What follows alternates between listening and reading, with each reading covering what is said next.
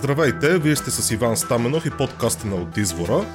В този епизод отново ще ми бъде гост Никола Църцаров от сайта автохтон.орг, само че този път няма да си говорим за гени, или поне не директно. Интересен беше отзвукът след предишните два епизода и едно мнение, бих казал, направо ме втрещи. Ще прочета само малка част от него. В българската народност има един голям процент, който се е обособил, когато са дошли прабългарите. Доказателства за тях са исторически и археологически.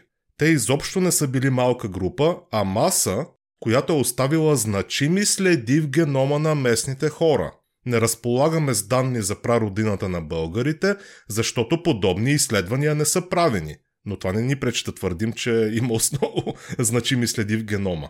Генетичните данни трябва да се разглеждат в контекст с историческите факти, археологическите находки, метеорологичните условия и просто няма да го чета нататък, защото е...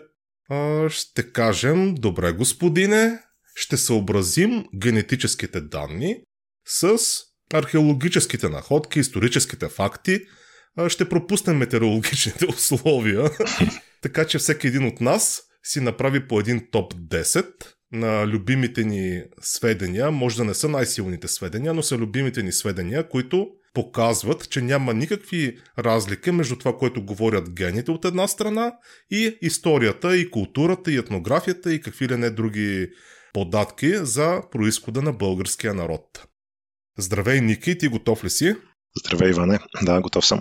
Да уточним, че ние двамата с тебе не сме се наговаряли какво ще включи всеки един от нас в своето топ 10. Така е. Възможно е да има дублажи, но няма лошо. Започни ти първи като гост. Добре. Аз се замислих какво е най-важното да се каже от историческите извори за българската история и съм го сложил на 10-то място. Това нещо, което всъщност за мен е доста важно, защото ще започна с него. Става дума за първите извори за българите на Балканите и въобще по целия свят, защото първите извори за българи са на Балканите. Историците са съгласни горе-долу, че в края на 5 век вече се говори за българи на Балканите. Единственият въпрос е, някои от сведенията са записани по-късно. Аз ще започна с сведенията, които са записани от съвременници на събитията.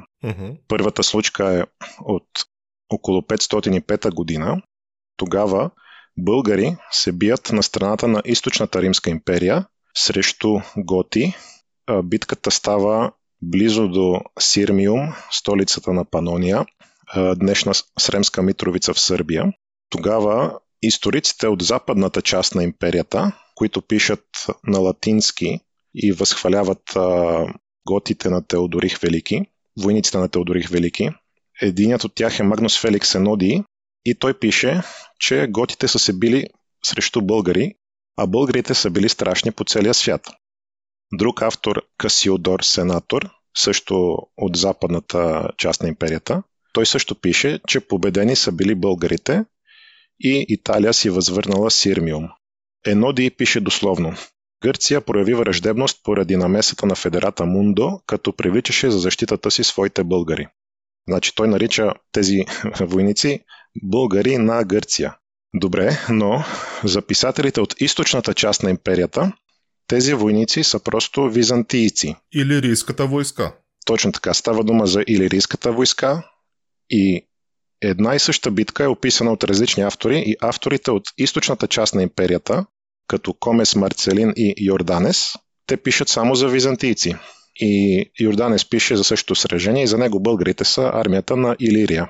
И това за мен е много важно, защото показва, че ако търсим извори за българите, не трябва да търсим само местата, където изрично е написано българи.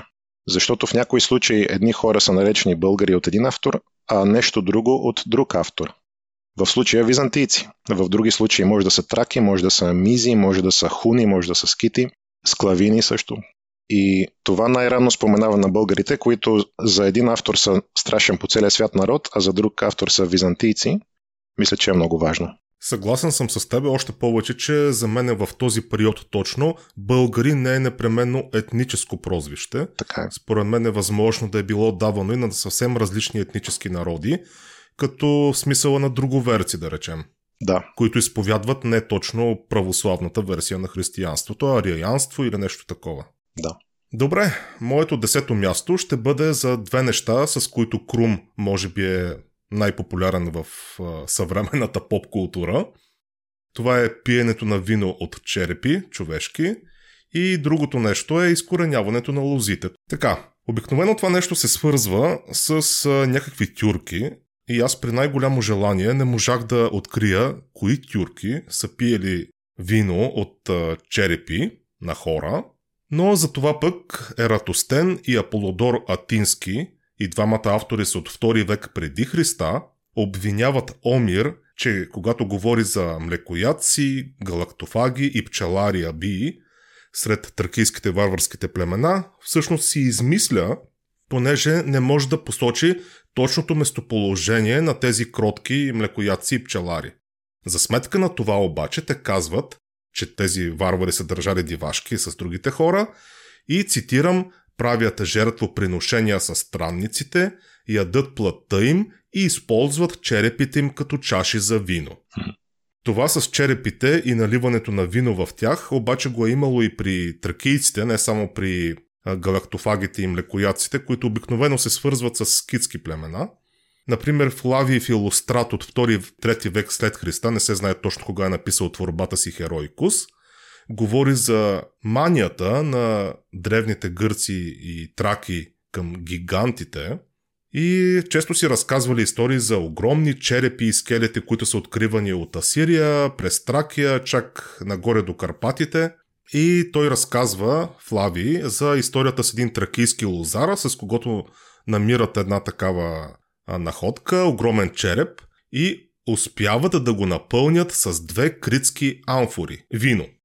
Ето, че и това нещо си е абсолютно местно, като тук само ще сложа една вметка, че в разказите на Ератостен и Аполодор откриваме и обяснение защо по времето на Константин Кирил Философ все още се говори за българите като за антропофаги, т.е. човекоядци. И това нещо можем да си го обясним точно с това, че още от древни времена имало представа, че тези народи ядат плътта на чужденците преди да пият вино от черепите им. И само ще вметна за Крум още, че прословутата идея да изкорени лозите след разговора с авари, които обяснили как пиянството довело до краха на тяхната империя, всъщност може да се проследи като културно продължение на това, което прави буребиста или буревест, я не знам точно как се е наричал, сред гетите или даките, като също ги е посъветвал, той ги е посъветвал, не е наредил, да изкоренят лозниците и да живеят без вино. Да. Това беше моето 10-то място. Да, много интересно.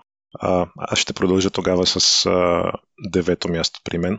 Става дума за това, че Комес Марцелин и Йорданес, в предишната точка казах за тях, че наричат едни войници византийци, но пък в други случаи те пишат за българи.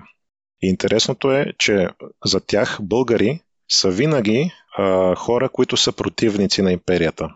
Комес Марцелин пише за 499 година, че българи опустошавали Тракия и там погинала илирийската военна мощ. През 502 година пък по обичая си българското племе отново опустошило плячкосваната Тракия, без да му се противопостави никакъв римски войник. Но през 505 година, когато българите са на страната на Византия срещу готите, за Комес Марцелин те са просто византийци. Йорданес пък описва надълго и на широко народи, миграции, споменава и българи. Споменава ги обаче само като нещо извън империята. За него българите от византийската армия, подчинени на Сабинян или Виталиан, са си просто византийци. Също така Теофилакт Симоката, който пише в първата половина на 7 век, пише само веднъж за българи, с които византийците се бият на юг от Дунава. И тези българи не са дошли от никъде, те вече си живеят там. Става дума за края на 6 век. Споменатите от Симоката българи са съюзници на аварския Хаган. И изглежда за това ги споменава. Когато пък българите не са на страната на аварския Хаган, не се споменават като българи. Това ли беше 9-то място? Това беше 9-то място, да. Добре, аз в моето 9-то място също правя продължение на моята мисъл, Това сведение за човекоядците и хората, които пият вино от човешки черепи, всъщност се потвърждава и от Страбон, един автор от първи век след Христа.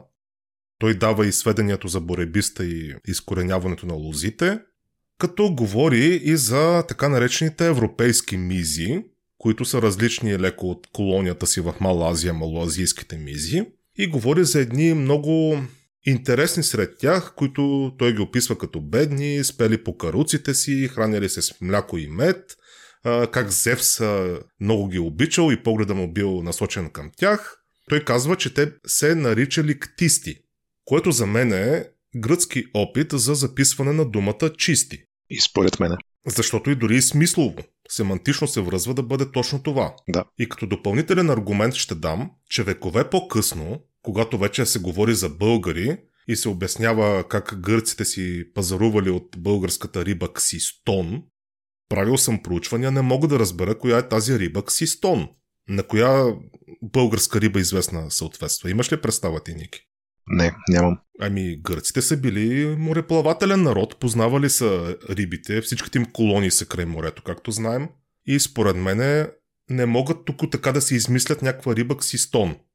Но е много по-вероятно да ги е помръзвало от време на време да си чистят рибата. И когато са купували готова чистена риба от българите, са наричали ксистон. Чистена риба. Да, възможно. Това е моето 9-то място. Добре.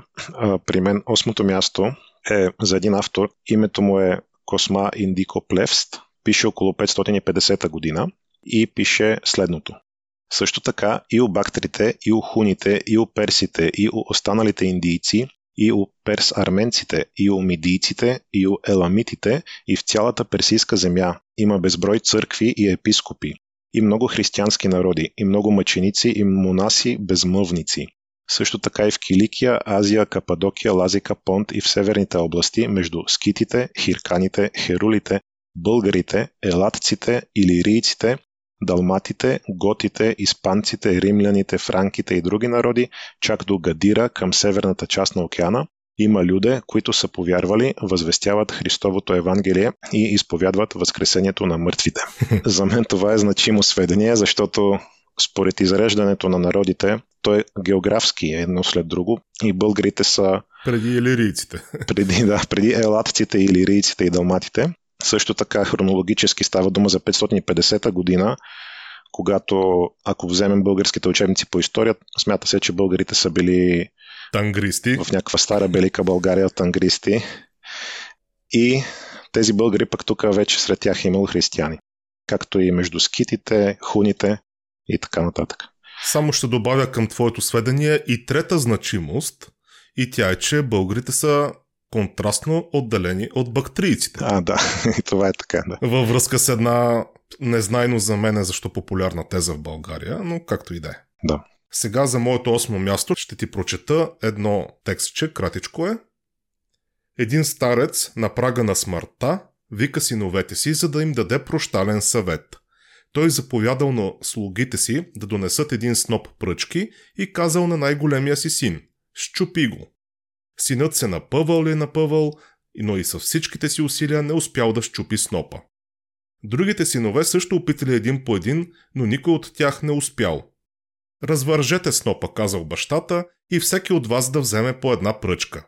Когато те направили това, той наредил: «А сега чупете». И всяка пръчка била лесно счупена. «Виждате какво искам да кажа», казал бащата. «Съединението прави силата». Да. Това на какво ти прилича? Прилича ми на истории, които сме слушали като деца за Кубрат и неговите синове, но аз за тези истории знам, че нямат историческа почва, поне за Кубрат. Това, което прочетох, беше басня на Езоп. А Езоп е тракийски роб от Фригия, който е бил роб на гърците. Да, и става дума за няколко века преди Христа. Живяла е 6-7 век преди Христа. Да. Историята се приписва на Кубрат или Кроват, или както го записват още с няколко имена, от 6-7 век след Христа. Да. На какво основание? Се питам в задачата. Разказват ни басни за историята ни, това е. Това е, да. Добре, ще продължа с моята 7-ма точка. Става дума за възстанието на тракиеца Виталиан. Той е наречен тракиец от Йоан Малала, Възстанала е в началото на 6 век срещу Византия. Били се византийци срещу византийци, защото Виталиан е бил срещу византиец. И Йоан Малала пише, че Виталиан освободил Тракия, Скития и Мизия, чак до Одеса и Анхиало, и имал със себе си голяма армия от хуни и българи. Едно уточнение, Йоан Малала е автор от 6 век, а Йоан Никиуски, пишейки през 7 век, пише, че Виталиан се оттеглил в провинция България. Значи за един автор от 7 век вече България е съществувала горе-долу, където е Мизия или Тракия. Един друг автор, Йоан Лидийски, от 6 век, пише също за Виталиан и че става дума за бунт срещу царуващия и че войската в Мизия ще падне в ръцете на Виталиан. За него пък армията на Виталиан е византийска и той не споменава българи и така нататък. Различните автори не споменават едни имена, споменават други. Аз съм почти сигурен, че имаше едно сведение за същото това възстание на Виталиан, където се казваше изрично, че той е събирал православни българи срещу Цариград, срещу Анастасии, и всъщност, когато стигат дори до цариградските порти, и те окичват портите със своите религиозни претенции, се казва. Да, всъщност въстанието е било мотивирано също и по религиозни причини. На мен ми е попадала добра статия от български автор, но в момента не си спомням кой автор и коя беше статията, но беше разгледал подробно въстанието на Виталиан и той смяташе също, че армията му е включвала българи, той ги нарича федерати, но българи, които са живеели в днешна Мизия, примерно. Между другото, в видео варианта на този подкаст ще може да видите нашите източници, а в описанието в блога към епизода ще намерите и препратки към конкретната библиография, която използваме. В конкретния случай за моето 7-мо място си избрах едни археологически данни, да речем от Даскалов в началото на миналия век, по-късно Рашо Рашев, български археолог, които идентифицират така наречените прабългари с сармати. Рашо Рашев на едно място казва, че така наречените прабългари и така наречените сармати са археологически неразличими едни от други. И е много интересно, че възстановки на дрехи, които са частично запазени от находките, предимно в земите на днешна Украина, показват огромно сходство между дрехите на сарматите и това, което виждаме изобразено като облекло на българите в менологията на Васили. Ти, Ники, намираш ли някакво сходство или аз така си въобразявам? Аз също това, което съм виждал, да. И аз бих казал, че има сходство. Същото важи не само за облеклото на аристокрацията, но също така и за така наречените люспестиризници на войската. Да. Отделно прословутите конски опашки, не знам защо се премълчава в България, че това си е типично скитско, скито-сарматско произведение. Дори в руските музеи могат да се видят такива сарматски опашки, боядисни в бяло, зелено и червено. Конски опашки. Между другото, за конски опашки се твърди, че се намират и в места, находки, които се приписват на готи. И съответно съвременните художници-реставратори рисуват дори и готските копия с завързани конски опашки. Тоест и тук нямат никакво основание да им търсят происход по-далече от Скития. За остриганите глави ще кажеш ли нещо по-късно или може към тази точка, да? Ами за остриганите глави мога да кажа, че не е нещо нетипично за нашите земи също. Да. Има още гръцки рисунки на тракийски момченца, които са с това, което по-късно се нарича хунска прическа. Да. Нали, бръснати глави, отзад с кичурчетата им стърчат. Не знам какво повече да кажа за това. По принцип, бръснатите глави също са означавали, както и до ден днешен, принадлежност, да речем, към някаква каста. Била тя аристократична, била тя жреческа, била тя църковна дори. Да. Добре, мисля, че твоята 7-ма точка се вписва много добре с моята 6-та точка. Аз съм я озаглавил. Колко близо са били склавини, византийци, хуни и скити. А това ще бъде моята 6-та точка. Добре. Ще видим дали ще се повторим някъде. Моите извори са Дион Каси пише буквално, че даките живеят от двете страни на Истъра, което е Дунава. Тези, които живеят близо до страната на трибалите, са наречени мизийци, а тези, които живеят от другата страна на Дунава, са част от гетите или траките, които живеели в Родопите. Това беше за Дион Каси. Друг извор, който показва близост между скити, склавини, византийци, хуни и така нататък, е Прокопий. Той описва надълго и на широко една интересна, но в днешно време малко коментирана случка. Става дума за това, че един ант е бил пленен от склавини и успешно се е представил за пленен византиец с титлата Магистер Милитум Пертракиас. Антът носел същото име като византиеца – Хилвудий.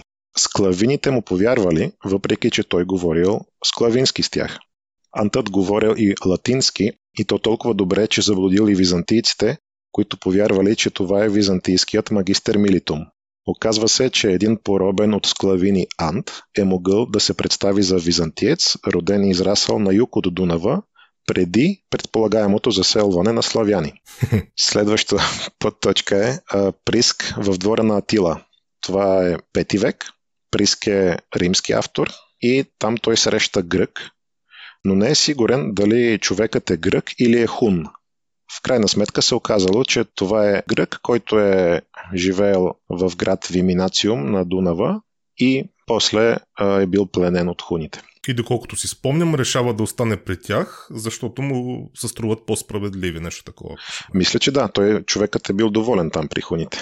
Да.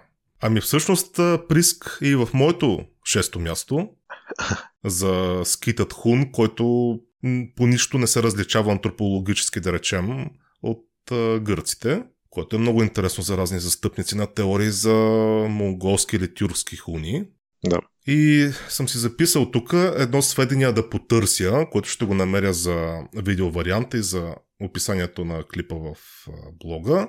Не мога да се сетя кой е автора, но той говори за гърци, които са дезертьори от византийската войска и се представят за хуни.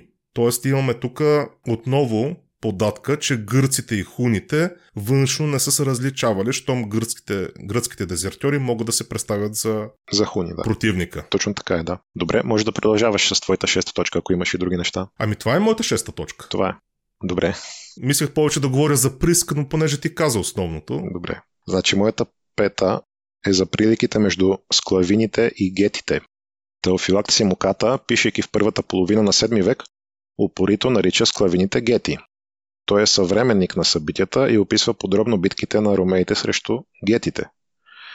И тук е, може би, моментът да напомним, че гетите исторически това е населението, живяло на север от Дунава, в днешна Румъния.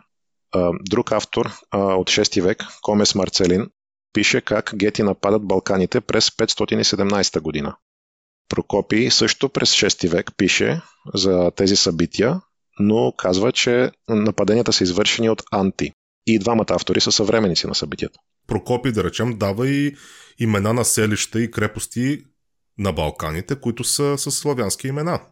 Да, това нещо е също интересно, че Прокопий дава имена на селища и крепости с славянски имена, но той не пише славяни да са живеели на Балканите. За него, подобно на българите, при другите автори, той говори за славяни само като врагове на империята, което за мен е също индикация, че славянски език се е говорил от хора, които не са били наричани славяни или склавини. И също към тази моя точка исках да добавя, че Прокопий пише, че склавините през 549 година затваряли пленниците си в колиби, заедно с техния добитък, и след това запалвали колибите без никаква милост. Което тук се смея, е подобно тук на... се смея, защото преливаш в моята 5-та точка следващата, но нищо. Аз правя паралел с написаното от Комес Марцелин за гетските жестокости от 517 година, понеже според него гетите изгаряли своите пленници живи, затворени в техните къщи. Това беше от мен за 5-та точка. Добре, ето сега ще видиш защо се засмях. Тук в 5-та точка съм си подбрал 3 кратки исторически извора пък аз. И един от тях започва точно с изгаряне на човек от така наречените готи, които масово, ние знаем с тебе, са идентифицирани с гетите. Да. Но специално в този източник, синаксар на Цариградската църква, можете да го намерите в 5-ти том на гръцките извори за историята, страница 292, там се казва: един духовник, когато император Валент излязъл на война срещу българите, пристигнал и казал: Царю, отвори църквите за православните и така ще победиш във войната. Тоест тук под българи се разбират готите и изрично се казва, че те са били православните. Или поне са се смятали за такива. И по-нататък се продължава. Императорът не се убедил, а след като се разгневил, казал: когато се върна, ще ми дадеш сметка за думите си. А светецът отговорил: ако се върнеш, не е в мен Господ Бог, защото ще започнеш война и ще избягаш пред неприятелите си и жив ще загинеш от огън, което и станало. Затворен в плевник, той, Валент, бил изгорен. Да. Което знаем от други източници, че точно това се е случило. Да. И сега. Скилица Кедрин. Гръцки извори за българската история. Том 6, страница 199. През същата година хуните, наричани още и славяни или склавини по-точно, се вдигнали срещу Тракия. Те пленили и избили много люде, а заловили също и стратилата и стратега. Понеже намерили някои места от Анастасиевата стена срутени от земетресенията, те навлезли чак до Дрипия, Нимфите и до село Хитос. Тук имаме директно отъждествяване на хуните и... Сега не знам дали под склавини се разбират непременно славяноязични или изповядващи определена форма на вероисповедание, но оставяме го такова каквото е. Да. И латински извори за историята, том 4, страница 268, Мартин Опавийски. И така, когато Теодорих през България и Панония стигнал в Италия и след големите напрежения си почивал с хората си на плодородните пазбища, недалеч от Аквилея, Одоакър го нападнал на това същото място с силите, които имал в цяла Италия, но бил напълно смазан от Теодорих. И сега, за да мине Теодорих през България и Панония, за да отиде в Италия, се пита в задачата къде е била България. По пътя, на Балканите. Да, била е на Балканите, където, както каза и ти, имаме и други източници. Точно така. За провинция България. Да, добре. Ти си? Продължавам с четвъртото място. Става дума за това, че през средновековието едно от архаичните имена, често използвани от византийските автори за обозначаване на българите, е Мизи, наред с скити, мирмидонци и други. Йоан Малала през 6 век пише, цитирам: Ахил замина заедно с атридите, като водел своя собствена войска от 3000 души, наричани тогава мирмидонци, а сега българи. Mm-hmm. За пръв път пък името Мизи за българите се появява при Лъв Дякон през втората половина на 10 век. В началото на 11 век в похвално слово на Фотий Тесалийски, като мизийски народ са определени поданиците на цар Самуил. А в историята на Михаил Аталят се твърди, че българите са мизии, които по-късно получили своето ново название, и до 14 век византийските автори продължават да наричат мизи предимно българите.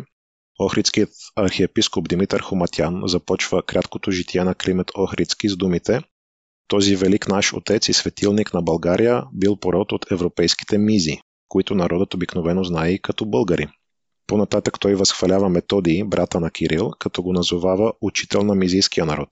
А през 11 век пък Йоан Цецес пише: с тях бе Ахил, многославният син на Пелей и Тетида, чийто известен родител беше Хирон Философа. Той бе предводител на хуните, българите мирмидонци. Те бяха 2 по 1000, а също така и 500. Ефрем, синът на Тризен, марокейците водеше смело, а Пирехмис беше вожд на пеонци, на българи сиреч.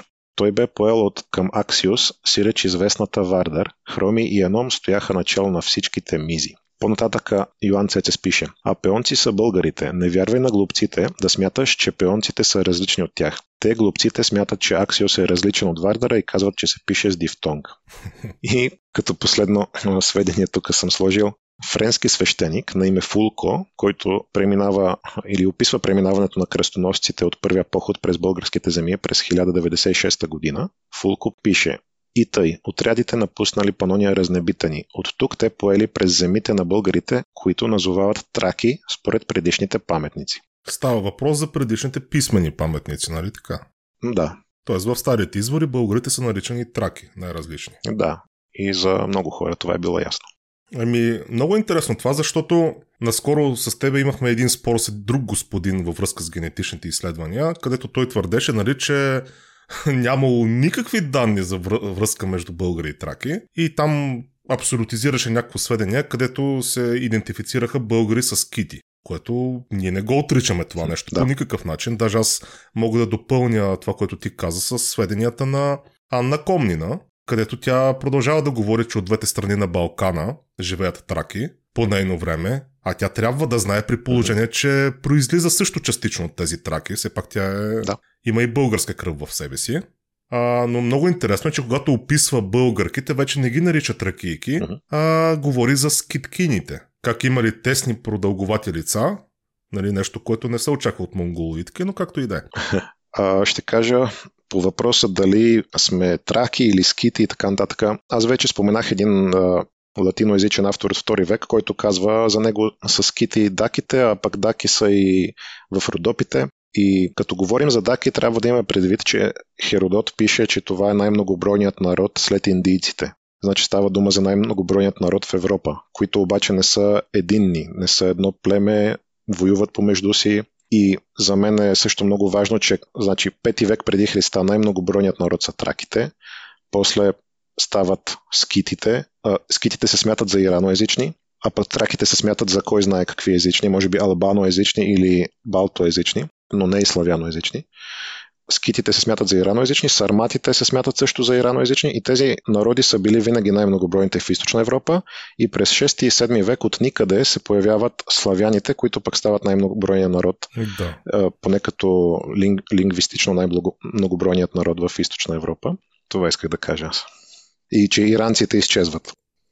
От един момент нататък е абсолютно безумно да се прави разлика между траки и скити, според мене. Защото още от 1 век знаем от авторите тогава, че даките тотално започват да използват сарматското въоръжение. Това си е описано конкретно. Да. Съответно знаем и от Овидий, който е живял в днешна Добруджа, като изгнаник сред гети и сармати, че той е виждал някаква езикова разлика между тях, но културно вече те си били заедно. Той обяснява как ходят по улиците заедно, прегърнати, всеки със своя нож в тъкмен в колана и така нататък. Да. Има си такова смесване от един момент. Сега, друг е въпросът, че ако тръгнем да ровим назад в историята, ние ще проследим много връзки между кимерийци и тракийци, как са женяли аристокрацията. Значи тези връзки са съществували от памти век. Да, и също е важно пак да припомня, че тракийци това е някакво название, което го ползват чужденците. Самите хора не са се наричали така. Абсолютно, да. Така, моето 4-то място е за глаголицата, която използват българите в един исторически момент.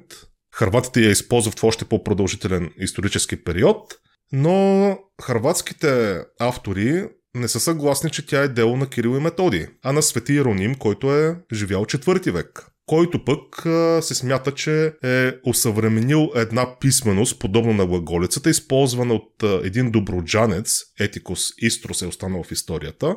За него пише и Храбан Мавър. Така че ето и още един пример за приемственост, защото аз абсолютно също не поддържам теорията, че Кирил и Методий са създали глаголицата. Тук също се получи много интересен момент, защото моята следваща точка също е за Свети Йероним. Аз исках да говоря за това, че има запазена карта на Свети Йероним. Той е живял през 4 век. На тази карта са изобразени региони около Константинопол и в Европа, и в Близкия изток. Всички имена на градове, провинции, реки са древни, отговарят на 4 век и там, където е между Тракия и Сирмиум или Панония, е написано Мизия, тук и България. И българските историци като цяло са игнорирали тази карта, не са я коментирали. За нея е писал Ганчо Ценов. Единственият аргумент, че това не е написано от Йероним, е, че там се споменала България. Всичко останало изглежда като написано през 4 век. И според мен трябва да се обърне внимание на тази карта и да се я коментира повече. Да, много интересно. Той Свети Йероним пише и много интересни неща и за готите, които за него също са си гети, Златокосата, гетска войска с него и нейните палаткови църкви и така нататък, но това са дълги други теми. Искам да говоря сега малко по въпроса за културата. Ние си имаме Сирма войвода, Рада войвода, Баба Тонка, Райна княгиня и може да се запитаме откъде е тази склонност на жените да играят такава важна роля дори във войните. И има интересни гръцки сведения, където се говори, че когато гърците победат в някакво сражение хуните или мизите и започват да мародерстват труповете, да им взимат там каквото има като ценности, често се изненадвали да открият жени сред труповете.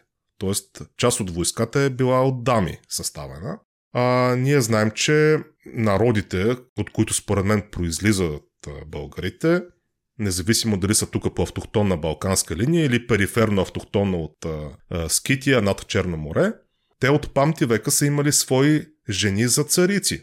И най-известната от тях може би е царица Томирис, която основава и град Томит, днешна Кюстенджа, в Добруджа. Някои я наричат и Масагетка, други Сарматка. При непредубедено четене на историята се казва, че именно сарматите и масагетите съставляват основната част от бъдещия хунски съюз, така наречените хуни. Не се изненадваме, че да речем по времето на император Юстиниан, той си общува с една хунска царица Воя или Боя, зависи как я транслитерираме. Докато в Европа по това време не е имало, особено в Западна Европа, не е имало такава практика жени да застават начело на народ. Да, това е много интересно. Надявам се да не звучи шовинистки, защото аз не отричам, че други народи също имат велики дами за героини, като Жана Дарк да речем, но при тях ми се струва, че е по-скоро като изключение, докато при българите и народите близки до българите тук в Източна Европа не е било точно така. Тук жените са винаги са имали повече права, и по-са били свободни, което го отбелязват дори древните гръцки автори, даже с възмущение, как едва ли не те не си държат жените у дома. Да. Дори толкова разкрепостени, че тракийските момъци и тракийските моми влизали голи да се къпат във вировете. Нали? Това за тях е било супер скандално. Това беше моето трето място, така един реверанс към дамите. Добре. Само да добавя, преди да преминеш към твоето следващо място, че прословутите амазонки всъщност са скиткини. Да. Също така жени войни. Това също е известна податка. Те по-късно са идентифицирани с готските жени, което също е много интересно, понеже готите, ако са дошли 3 век от Скандинавия, 1 век след Христа, ако са дошли, как така се свързват с много дълбоко античните амазонки. Аз имам чувството, че когато автори са търсили някакъв произход на народи, любима тяхна теза е да кажат да, техните предци са живели на север от Черно море, където са били амазонките и кимерийци, скити, готи, котригури, отигури, всичко е било там. Да. В някои случаи обаче става дума за легенди. Определено става дума за легенди. Аз не мога да допусна, че един сериозен човек-историк, например, ще приеме сериозно често преписваната история за хунския младеж, който преследвал някаква сарна, пък пребродил Керченския проток. Да, точно така. В някакъв момент, в който бил плитък. Това е абсолютно несериозно. Значи те говорят, че тези там хуни са старите сармати или скити, по-скоро царски скити ги свързват тях. Те са живели винаги около Азовско море, винаги са могли да го заобиколят, нали? Още повече ги наричани номадски народ. Несериозно ми, абсолютно ми е несериозно. Да. Добре, аз исках да говоря като втора точка за нещо, което е моя идея и не съм го записал до сега, но ми е хрумнало преди много години и все още ми изглежда като правилна идея. Става дума за това, че етнонимът на българите изглежда произлиза от славянски език. Mm-hmm. В думата българи имаме така нареченото сречкотворно Л, което се е запазило до днес в чешкия и словашкия език. В старобългарски език името на народа ни е било Блъгари. Подобно Л има, например, в думата дълг. Старославянски или старобългарски длъг, сърбо-хърватски дуг, словенския долг, чешкия длух и словашкия длъг, полския длуг. И аз, след като ми хрумна, че това Л в българи или Л звучи доста славянско, реших да проверя всички думи, съдържащи такова Л, и се оказа, че всички те се смятат за славянски по происход. Аз взех речник на Фасмер, който дава етимологии на славянските думи, да. И абсолютно всички се смятат за славянски по происход. Единственото евентуално изключение е думата колбас. Основната предполагаема етимология е, че също е от славянски и произлиза от дума сродна на кълбо, но има и мнение, че е заемка в славянските езици от тюркски. Само че такава дума колбас не съществува в нито един тюркски език, а съществува във всички славянски езици плюс унгарския, което за мен е доста силен аргумент, че името българи не е от тюркски происход, какъвто все още официално се води, че името българи е от тюркски происход. И в България знаем, че има алтернативни етимологии от ирански езици и не знам вече в Бактрия какви други може да са били. Та това беше накратко моята втора точка. Тюркското обяснение мисля, че е на Младенов, ако не се лъжа, за буламак. Точно така, дума сродна с буламач. Буламач, да, буламак. Нали, как точно от булан става българ, не ми е много ясно. Но аз гледах, например, YouTube видео, направен от португалец, който описва етимологията на всички имената на държавите в Европа. И за България си беше от турски, даже мисля, че не казват тюркски, ами турски, да се смесваш или да създаваш проблеми. Буламач е пак нещо от този сорт. Да. Тоест това си се приема за официалната етимология на нашето име. Да. Англия имаше наскоро нещо подобно. Там, където е България, обаче обясняваха, че означава земя на многото народи. Демек пак някакви смесени народи буламач тук. Да. Така, на второ място съм си избрал етнографска податка. Само ще изброя кои неща са ни наследство от тракийския фолклор, като ще дам и източници етнографски защо са точно такива. И те включват Гергьовден, обредно къпане, самовили и ваханки, вярата в стопана, ранополия, мартениците, сурвачките, кукерите, нестинарите. Имам една специална статия за тракийското минало в народната ни музика, която също ще сложа като линк, който иска да я прочете. Интереса, който имат много такива световни музиканти към българската музика и нейното специфично звучение заради неравноделните тактове, заради някои септими, заради етерното звучение, ефирното звучение, може да си го обясним с едни думи на Страбон. И всяка музика се смята за тракийска и малоазийска. Така, това е много интересно.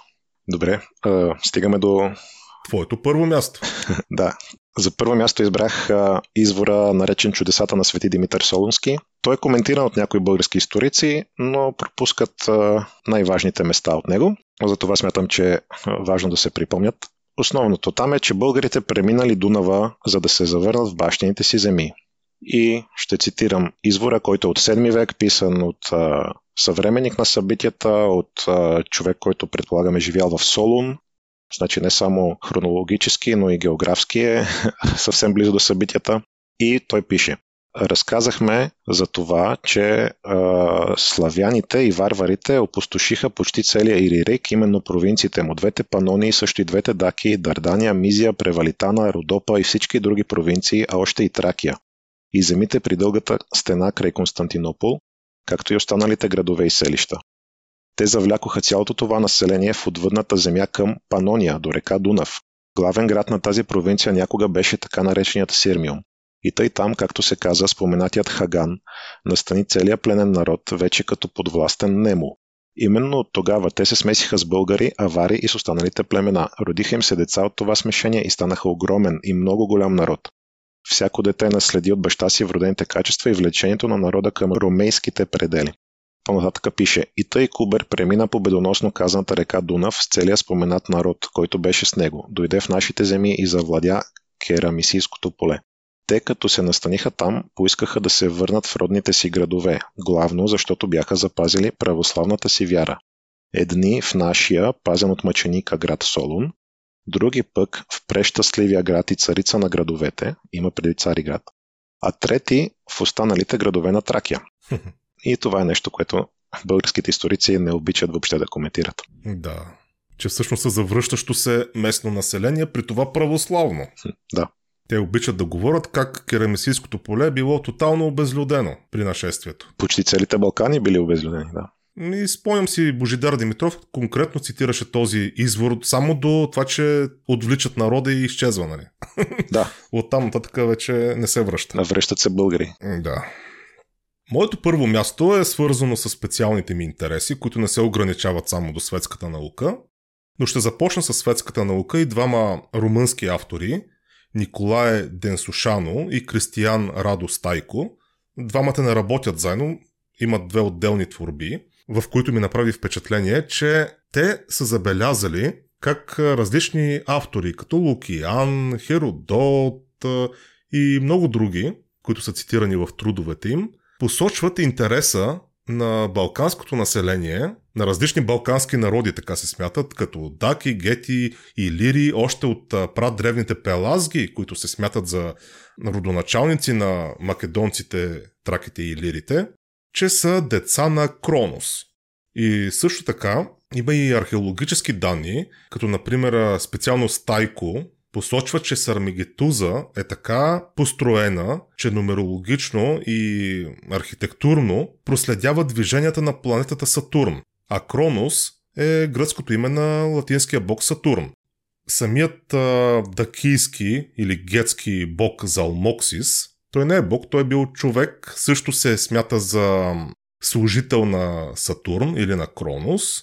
Различни древногръцки автори са смятали, че и латински автори смятат Сатурн като Деус Индигена, т.е. местен бог, бог на народите, тук на Балканите, или за Базилеус Теос, т.е. за царстваш бог на тези народи.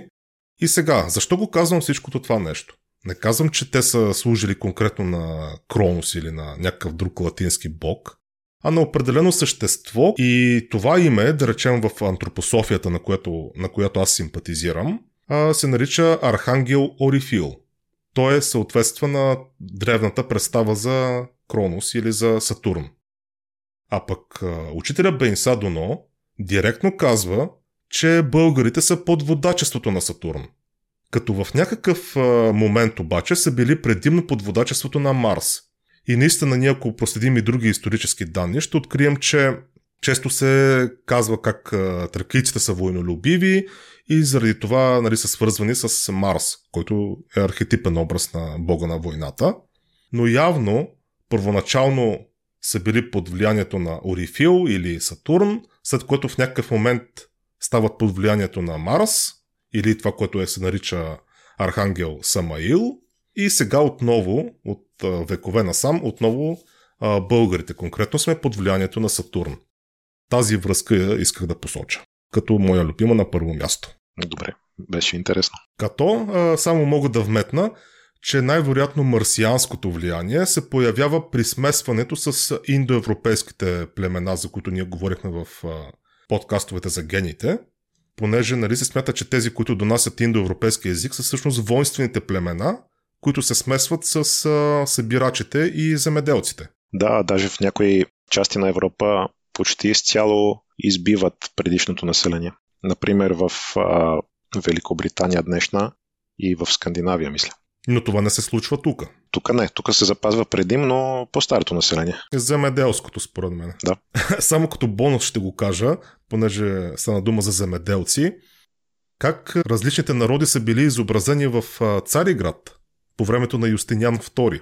Да, това е много интересно. Много интересно как е изобразен българинът. Типичното за българина е как оре вол. Точно така. Как оре с вол. По времето, по което се смята, че са били още номади с шатри. Да. Ние тук изобщо не сме изчерпателни с тези 20-30 неща, които изброихме. Даже мисля, че и за това нещо може да направим продължение, ако има интерес. Да, спокойно можем още толкова. Ако има интерес от публиката и някакви поясняващи въпроси, може да направим един епизод с отговори. Да, също много добра идея. И така. Това беше за този епизод. Мисля да приключим, ако нямаш какво да добавиш, Ники. Мисля, че бяхме много изчерпателни. Благодаря ти за поканата отново. И аз благодаря, че се отзова. Ами това беше от нас, Иван Стаменов и Никола Църцаров. До следващия път. До скоро.